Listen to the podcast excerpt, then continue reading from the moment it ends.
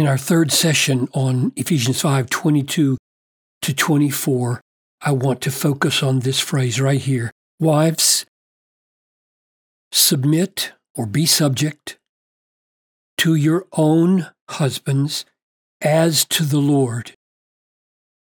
For the husband is the head of the wife, even as Christ is the head of the church, his body, and is himself its Savior. But as the church submits to Christ, that as and that as going together, so also wives should submit in everything to their husbands. So, as to the Lord and as the church is subject to Christ, what is meant by as to the Lord? Father, this is so important, especially for husbands and wives, because husbands want to be the instruments of their wives flourishing in this as to the Lord, and wives who are in Christ long to bring their lives into conformity to as to the Lord. So show us, I pray, in Jesus' name. Amen. Here's the first and perhaps overlooked and very obvious reality. She has Jesus as her Lord, right? Wives, submit to your own husbands as you are submitting to the Lord. You have a relationship to the Lord Jesus. So let me underline that with two passages. Galatians 3 For as many of you as were baptized into Christ, so any woman who has been baptized into Christ has put on Christ. He's like a uniform or garment, the presenting reality of her life, Christ. Therefore, uh, there is neither Jew nor Greek, there is neither slave nor free, there is neither male nor female. For you are all one in Christ, in Christ Jesus. And if you are Christ's, in other words, she has put on Christ, baptized into Christ, put on Christ, belongs to Christ, then you are Abraham's offspring.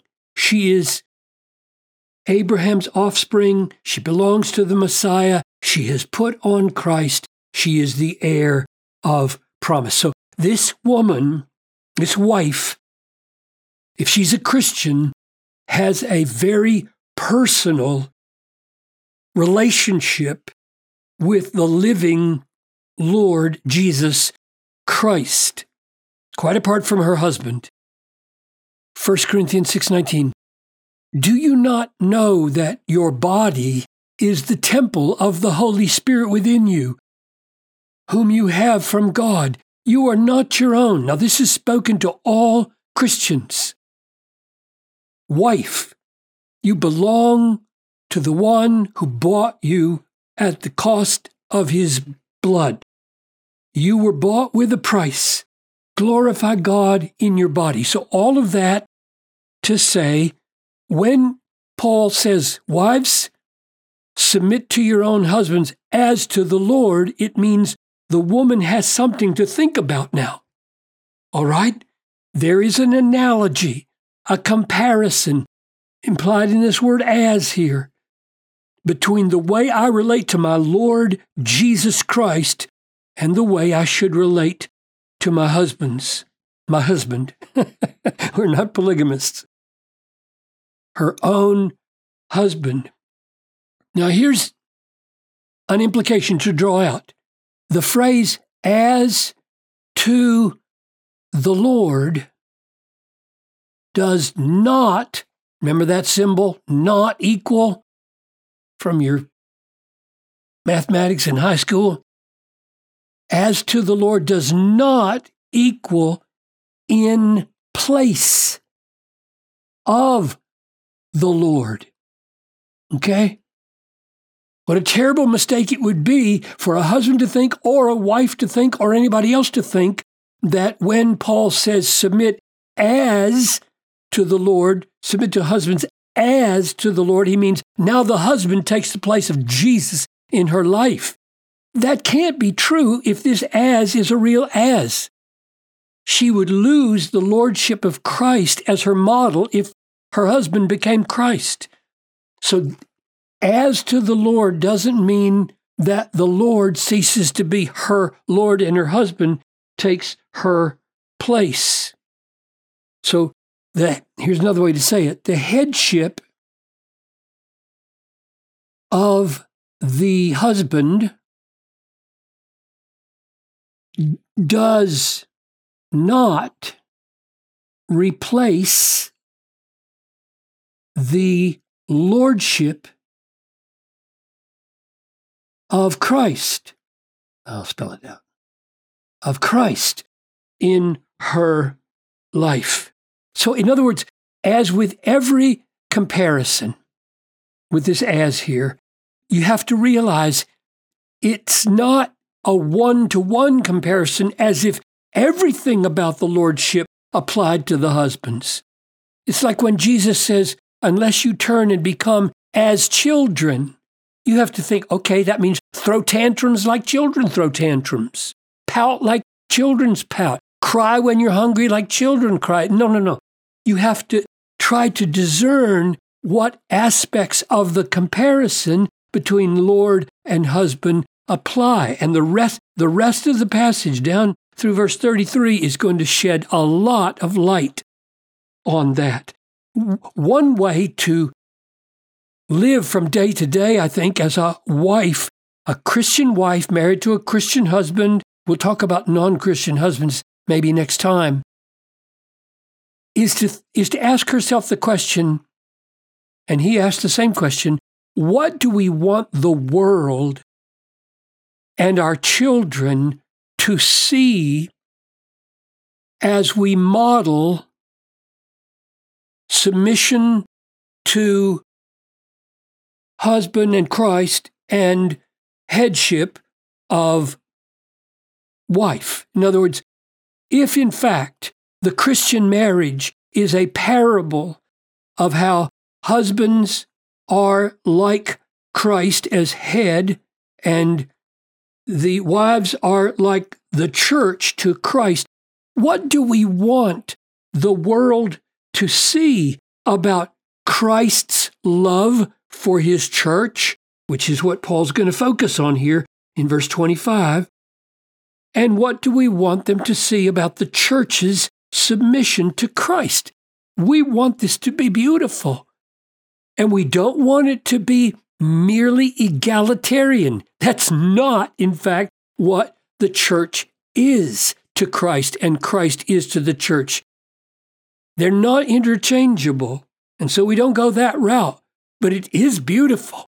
When the church submits like the church should, and when Christ loves like Christ loves, it's a beautiful thing. We're going to be married to Christ forever as the church. It is the goal of the universe, which is why I said marriage is such an amazing thing. So let's uh, end by pointing out perhaps four ways we could fill out this as from what we know about what Paul or Jesus has said about a, a woman's or a man's submission to the Lord. Number one, let's just jump over a few verses later, when he's talking about bondservants, I'm going to pick out just a few words here. Bondservants, obey your earthly masters with fear and trembling, with a sincere heart as to Christ, not by way of eye service as people pleasers, but as bondservants of Christ, doing the will of God from the heart, rendering service with a good will as to the Lord. So, sincere heart, from the heart, goodwill as to the Lord. So if we just take those three heart, heart, goodwill, this means that the very least we can say about the way a wife should submit to her husband is from her heart, with a sincere heart, with a good will. In other words, she doesn't perceive it as burdensome, but as a joyful calling, just like the church is joyfully ready and that's the that's the second thing I would say. Joy. I mean to number these here. Uh, a good heart or a sincere heart. Second, joyfully. Because Paul says in Romans 12, 8, that uh, when we render service, do it joyfully. And Philippians 4 4, rejoice in the Lord. So if that's the way we submit to the Lord, that's the way a wife wants to submit to her husband. A third would be uh, in love to the Lord and in love to her husband. John 14, 15, where Jesus said, If you love me, you'll keep my commandments. If you love me, you'll walk in submission to me. And then the fourth and final thing I would say is believing or trusting. It is good for her. And I, what I have in mind there are two things. One, since we know that this submission is a fruit of the Spirit in the previous, previous paragraph, if she lives in this, she is experiencing the fullness of the Spirit, which means she gets to know more of Christ, more of God, more of the Spirit. If she balks against this, then she balks against the fullness of the Holy Spirit, which is balking against the experience of the fullness of God and Christ. And the other meaning of it will be good for her is that she becomes uh, more of who she is. And I base that on Ephesians 4:24 put on men and women husbands and wives put on the new self which is created after the likeness of God in the true righteousness and holiness. Everything that God created us to be in righteousness and holiness is our new self which means that if a woman walks and puts on her new self, which is a self of joyful, loving, hearty submission to her husband, she will become more of who she really is in Christ.